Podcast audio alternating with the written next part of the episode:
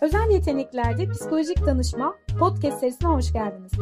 Ben Ebru Özbaş, çalışma arkadaşım Kübra Yiğit Teker. Bizler özel yetenekli bireylerle çalışan psikolojik danışmanlarız. Bu podcast serisi özel yetenekli bireylere, ailelerine, öğretmenlerine ve bu alana ilgi duyan herkese yöneliktir. Haydi başlayalım. Harika bir tablo var yalnız. Ve çok Yeniden heyecanlı. görebilmek ne kadar güzel. Ekranlara da sığmıyoruz sayenizde. evet. Hatalarımız olursa şimdiden anlayışınıza sığınıyoruz. Sonunda da sorularınız ve katkılarınız olursa e, sonda almayı hedefliyoruz. Hepinize iyi seminerler dileriz. Ebru Hocam bu konuyu neye göre belirledik? Şimdi bugünkü konumuz motivasyon. Açıkçası sahadan en çok bu konuyla ilgili geri bildirim aldık. Ee, birkaç daha konu var. Onlar da sıradalar. Lakin biz en çok buna önem verdik. Umarız doğru bir konuyla başlamışızdır. Evet, en son ne zaman böyle coşkuluyduk? Bugün coşkudan söz etmek istiyoruz biz. Başarının asıl sırrı coşkudur. Evet, burada heyecanını aşan coşkudan söz edebiliriz. Çünkü coşkulu olduklarından başarı destanları yazabilirler. Coşkuluysan her engeli aşabilirsin. Coşku, gözünüzdeki ışıltı, yüre, yürüyüşünüzdeki salınım, elinizin kavrayışı, arzunuzun karşı konulmaz yükselişi ve yeni düşünceler üretme enerjinizdir. Coşkulu kişiler büyük savaşçılardır. Azimlidir ve sarsılmaz değerleri vardır. Tüm gelişmelerin temelinde coşku yatar. Coşku olduğunda başarı muhakkak gelir.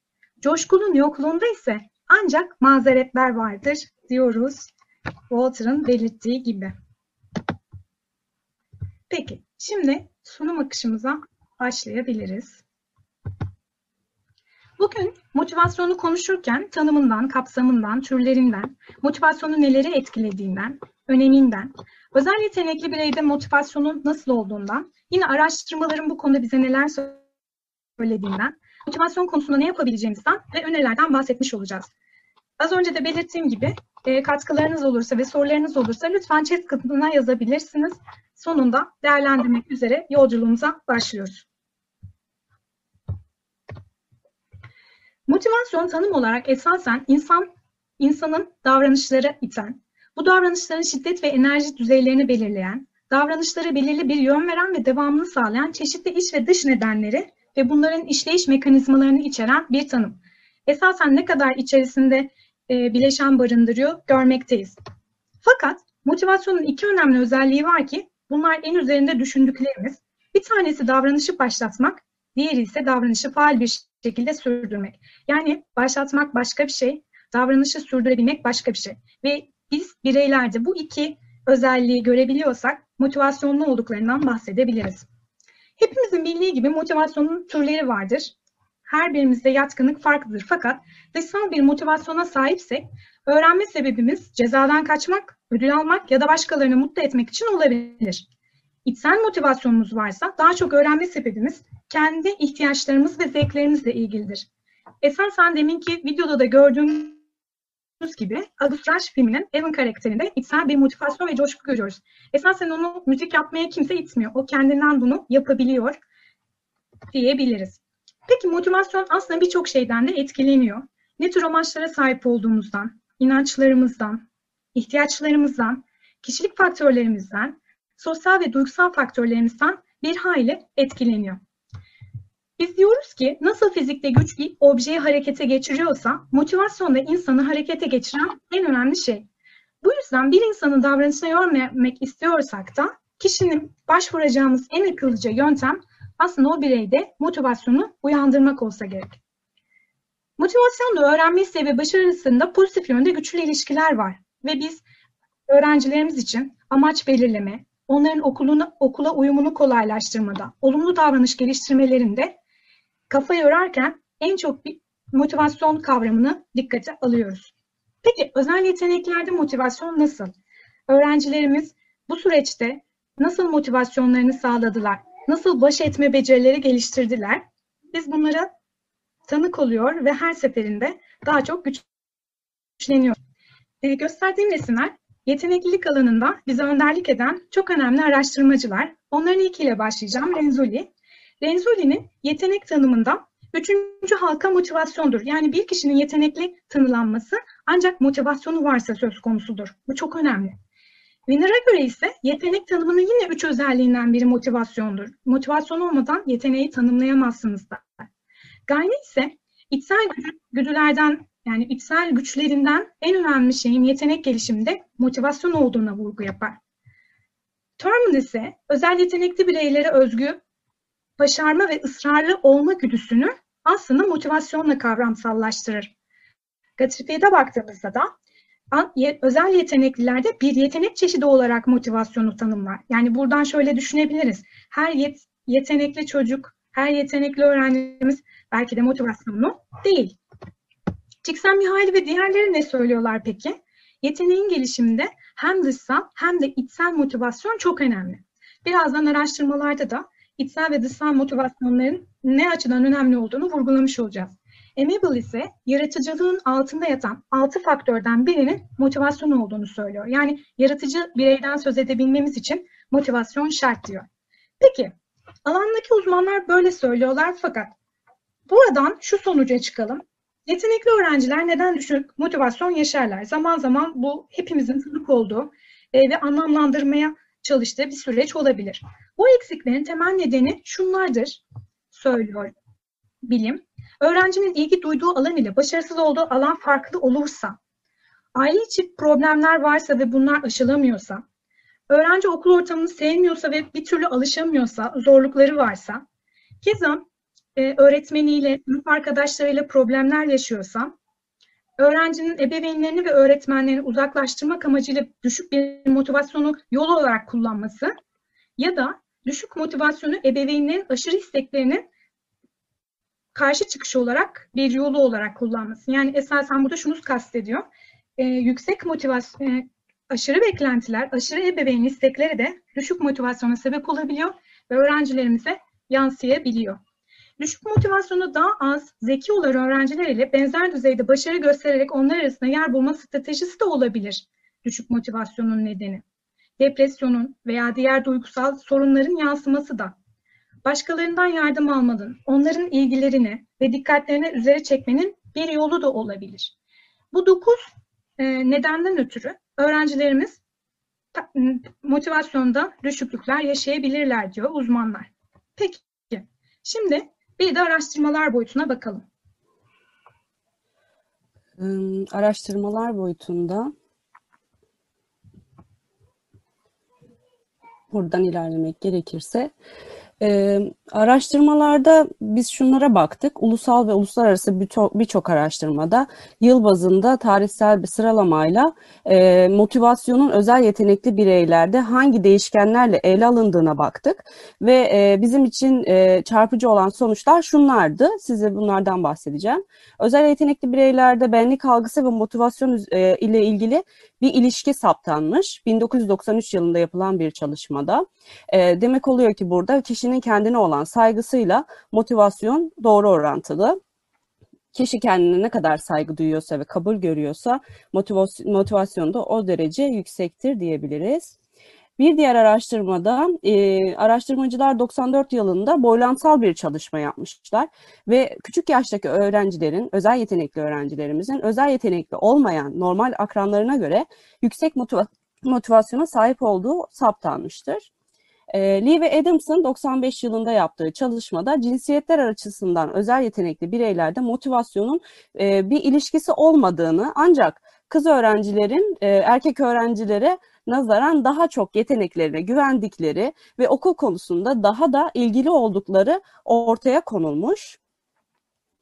Ee, Birçok bir diğer araştırmamız 2000 yılında yapılmış ve üstün yetenekli öğrencilerin zor görevleri sevdikleri ve mücadeleci bir yapıya sahip olduklarını belirtiyor ve bundan dolayı da yüksek görev motivasyonu sağladığını belirtiyor.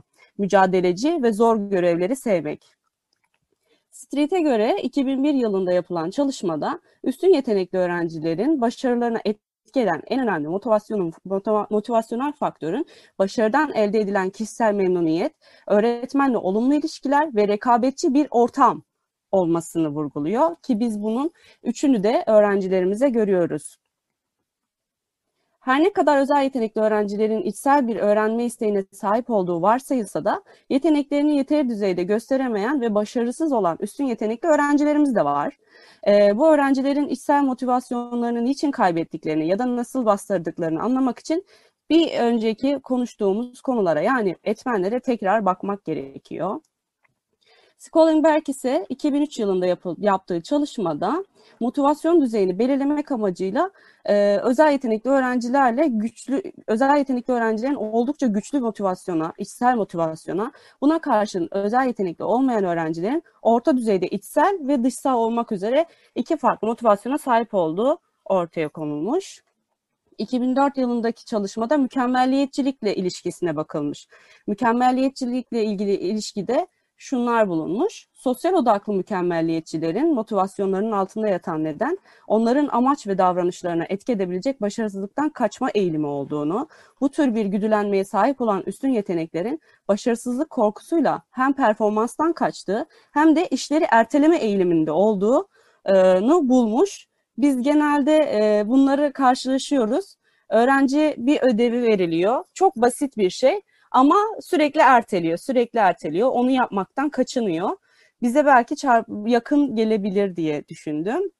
Buna karşın kendilerine dönük mükemmelliyetçiler yani içsel motivasyonu olan bireyler ise başarı amaçlarına etki eden faktörün başarma motivasyonu olduğunu ortaya konulmuş bu şekilde motive olmuş üstün yeteneklilerin davranışa yönelme ve konuya hakim olma amacında olduğu güçlü bir iş ahlakı gösterdikleri, mücadeleci e, oldukları ve mücadele edilebilecek görevleri üstlenmeye gayretli olduklarını görmekteyiz. Sanırım bu da birçok şirketin, şirket patronlarının, yöneticilerin istediği bir kişilik tipidir diye düşünüyoruz. E, yurt içi çalışmasında Altun 2010 yılında yakın bir tarihte yapılan çalışmada öğrenme stillerine göre motivasyonu incelemiş ve görsel öğrenme stiline sahip yetenekli öğrencilerin okul motivasyonunun yüksek, e, kinestetik öğrenme stiline sahip üstün yetenekli öğrencilerin okul motivasyonunun düşük olduğu bulunmuş. E, görsel öğrenenlerin okul ortamına ve kuralları, kurallarına daha çok e, uyum sağladığını gösterirken kinestetik öğrenenlerin e, öğrenme yollarının genelde geleneksel eğitim sistemine fark, e, aykırı olduğu için düşük olduğunu öngörmekte araştırma. Biz bununla ilgili kurumumuzda bir çalışma yaptık. Öğrenme stillerini e, öğrencilerimizin ortaya koyan bir çalışmaydı. Ve bizim kurumumuzda e, en fazla kinestetik ve görsel e, ağırlıklı hatta kinestetik biraz daha yoğun çıktı. E, daha sonrasında chatte, chatte de yazarsanız seviniriz. E, acaba size ait olan öğrenme stili neydi? Bunları da konuşuruz daha sonra. Bu güzel bir çalışmaydı.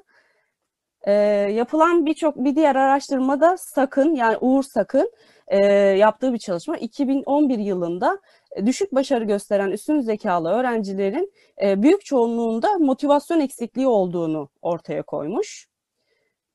Ee, özel yetenekli öğrencilerin küçük yaşlarda daha çok içten denetimliyken sınıf düzeyleri arttıkça motive olmak için dış faktörlere daha çok ihtiyaç e, duyduğunu ortaya koymuş bir çalışmada.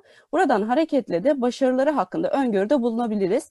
Hatta ve hatta özel yeteneklilerle ilgili yapılan e, yazılan çalışmalarda ya da başarıyla ilgili eğitimle ilgili yazılan e, eserlerde, çalışmalarda motivasyonu biz başarının altındaki bir etmen olarak görürüz.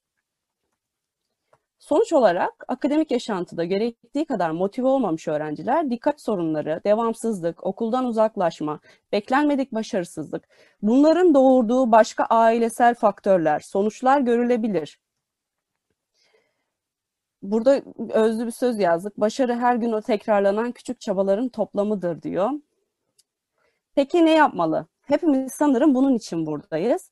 Yani bu kavramsal çerçeveyi hızlı bir şekilde şöyle sizinle paylaşıp daha sonra bizler neler yapmalıyız konusuna girelim istedik. Ee, çocuğun, gencin, yani burada aslında hem velimiz var, hem öğretmenimiz var, hem öğrencimiz var ama herkes kendine düşen payı alır diye düşünerek bunu hazırladık. Ee, hangi motivasyon kaynağına sahip olduğunu ilk önce keşfetmesi lazım. Yani ben acaba içsel motivasyona mı sahibim, dışsal motivasyona mı sahibim? Dışarıdan gelen bir dönütle benim moralim bozuluyor, benim yaptığım görevi e, ileriye taşımamda etki eden faktör insanlar, diğer insanlar mı? Ya da e, ben başkalarının söylediğine ihtiyacım yok. Ben kendim e, isteklerimi, e, başarımı, hayallerimi, hedeflerimi kendim koyarım mı diyorsunuz. Başarıyı etki eden şey siz misiniz? Bunları be belirlememiz gerekiyor. Ee, daha belirlenmediyse birazcık düşünmek ve bununla ilgili biraz daha yol kat etmemiz gerekiyor demek oluyor burada. Sahip olduğu potansiyeli çekinmeden göstereceği bir ortam hazırlamak. Bir veli için, bir öğretmen için belki bu söylenebilir. Bir öğrenci bunu nasıl yorumlamalı? Ben potansiyelimi çekinmeden her ortamda gösterebilmeliyim. Öğrendiği konuları yaşamla ilişkili etkinliklere de, etkinliklerle desteklemek. Yine aynı şekilde e, veli, öğretmen bunu yaparken öğrenci ne yapmalı? Ben öğrendiğim konuları etkinliklerle pekiştirerek gerçek yaşamda bunun karşılığı ne olabilir sorusuyla her seferinde kendimi yormalıyım ki bir sonraki aşamaya ilerleyebileyim. Problem çözme becerilerini geliştirecek gerçek yaşam deneyimleri. Ee, burada sadece problem çözme matematikteki değil, hayatta birçok alanda karşımıza problemler çıkmakta. Bununla ilgili ilk akla gelen çözüm yolu değil. Üçüncü, dördüncü, A planı, B planı birçok planlar cebimizde bulunacak. Biz bu problem çözme becerileri geliştirerek gerçek yaşam deneyimleri sağlayacağız. Başarıyla ilgili dengeli olacak şekilde dönütler vermek. Bir veli için mesela bir şey elde etti. Genelde velilerimiz şunu söylüyor. Diyor ki hocam işte sürekli bir şeyler yaptığında sürekli destekleyelim mi? Sürekli coşkulu tepkiler mi verelim? Hayır coşkulu tepkiler değil. Ne kadar size başarı ne kadarsa ona e, o yoğunlukta dönüt tepki, tepkide bulunmamız gere gerekiyor. Çok çok yoğun ya da çok çok böyle pasif kalmak da çok sıkıntılı. Mesela çocuk çok sürekli bir şeyler için çabalıyor. Genç sürekli bir şeyler için çabalıyor ama aile bunu görmüyor. Bu da tehlikeli. Onu görmek, kabul etmek, onun emeğine saygı duymak ve emeğini takdir etmek çok değerli. E, motivasyonun temelinde ihtiyaç yatmaktadır. Aslında bilimin de temelinde ihtiyaç yatmakta. İkisini bir arada düşünürsek bir ihtiyaç varsa benim motive olmam çok daha elverişli e, ve ilgi duyduğum şeylerle birlikte daha çok motive olabileceğimi, daha e, kolay hedefler koyabileceğimi söyleyebiliriz.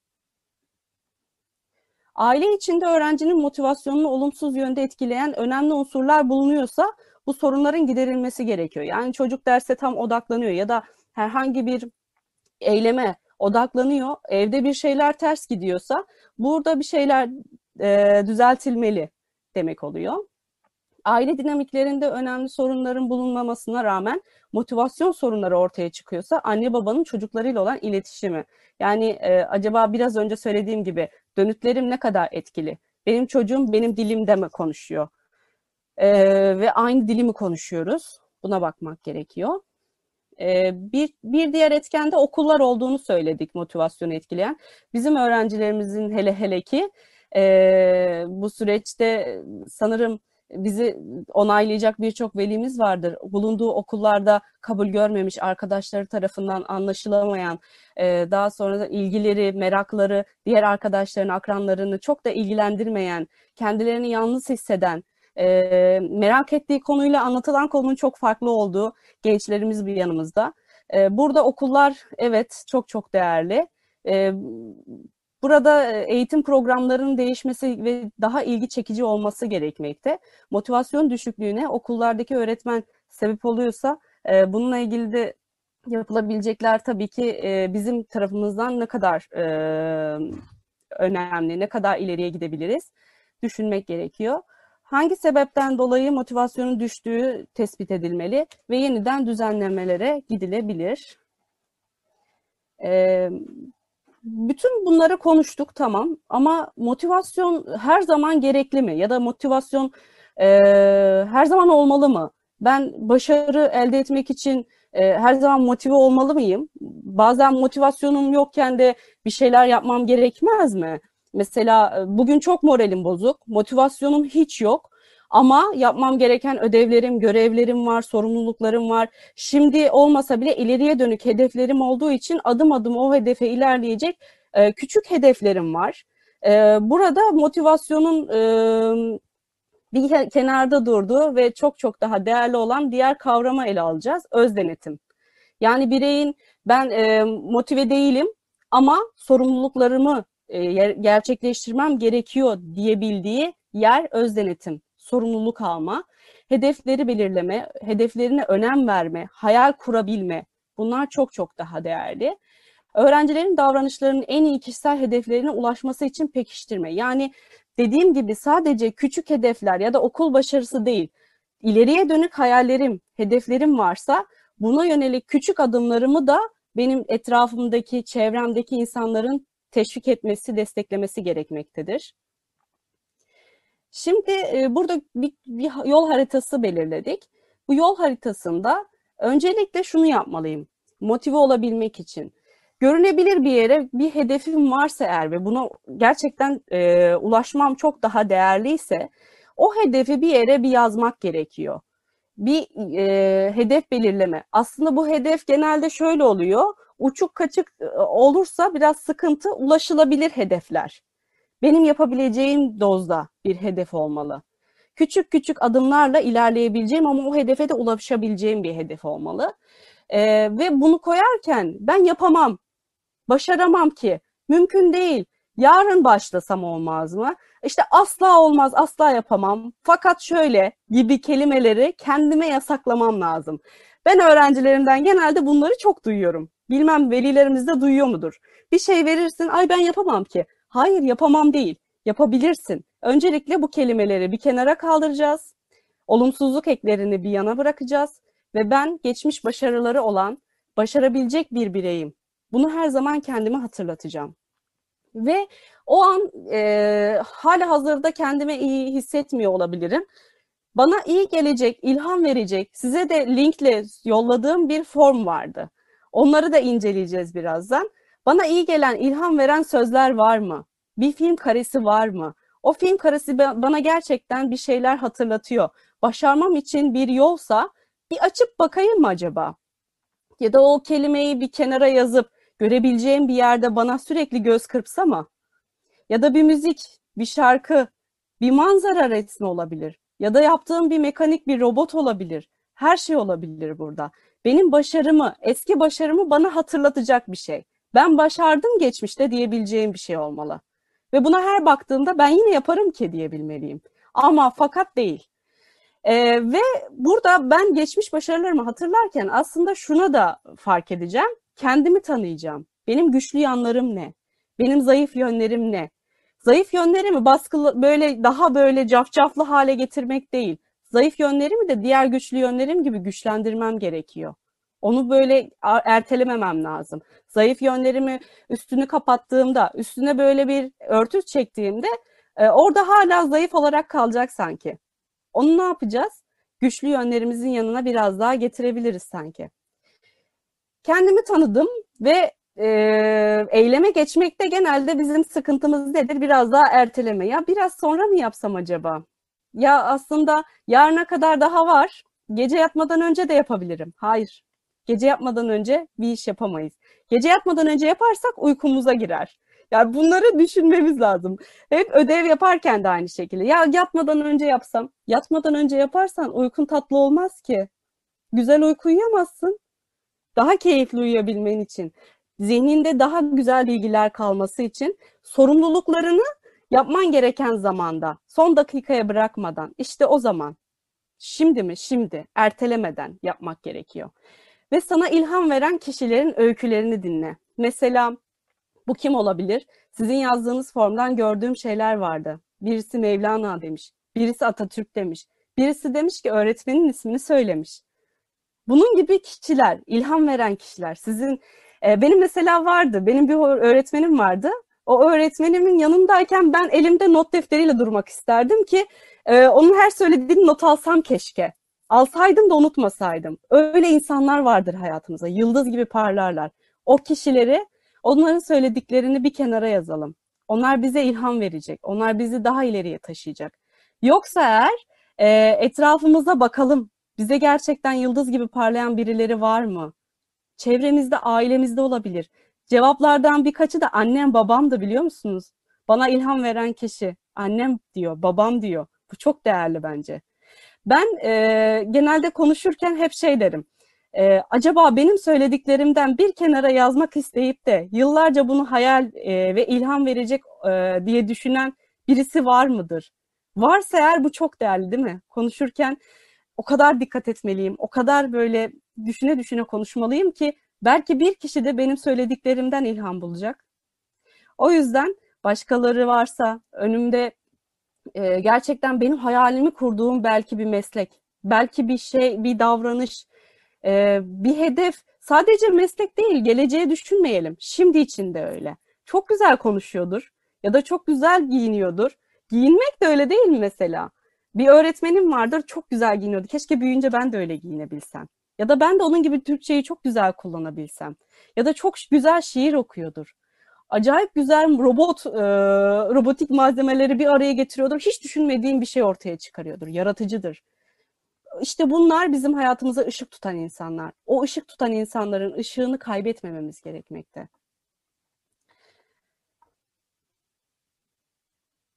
O zaman şöyle devam edelim. Şimdi hayatımızı Everest yolculuğuna benzetebilir miyiz acaba? Hepimiz bir yokuş tırmanıyoruz ve o yokuşta bin bir türlü zorlukla karşı karşıyayız. Hiç Everest'e tırmandınız mı? Ya da tırmanışı araştırdınız mı? Everest'e tek başına bile tırmanamıyoruz.